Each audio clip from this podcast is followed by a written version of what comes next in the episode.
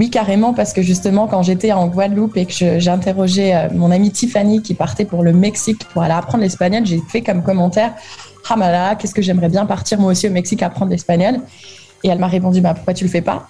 Et là, je me suis dit, bah oui. Et donc, du coup, d'ici deux semaines, je m'envole pour le Mexique pour aller apprendre l'espagnol.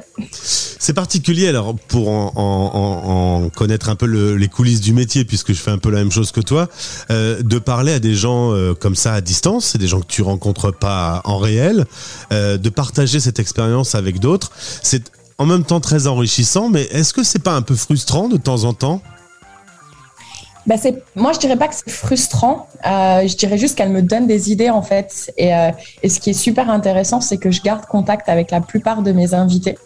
Euh, et donc, par exemple, Clémence qui est au Sri Lanka, elle m'a encore écrit la semaine dernière en me disant "Bon, allez, ça y est, les frontières, elles ont réouvert. Quand est-ce que tu vas revenir? Moi, je me dis que non, au contraire, je suis heureuse pour elles et je sais qu'un jour, je les rencontrerai, peu importe où elles se trouveront au moment venu. mais du coup, c'est c'est une opportunité en or. En tout cas, toi, tu as décidé de vivre une vie euh, de total nomade, puisque tu n'arrêtes pas de bouger. Euh, au, plus tu vas bouger, au plus tu auras envie de bouger, si ça continue. Mais j'ai l'impression que c'est ce qui se passe. Au départ, je n'étais pas partie pour une vie de nomade, mais depuis quelques mois, c'est euh, le chemin qui, qui s'offre à moi et que je prends avec beaucoup de bonheur. Je ne pensais pas que j'allais autant aimer cette situation de nomade. Et la dernière question. I love French music.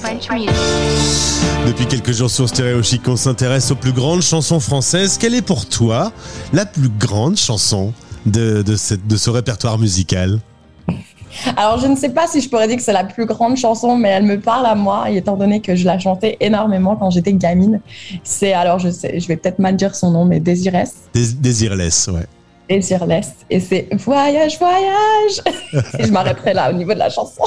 en tout cas, c'est une chanson faite pour toi, visiblement. C'est ça. On va en écouter un extrait. Merci Kelly et encore une fois bon anniversaire pour le podcast. On rappelle que pour le trouver c'est très simple. Vous tapez euh, euh, fille expat et puis vous trouverez la page et tous les podcasts sont disponibles sur toutes les plateformes.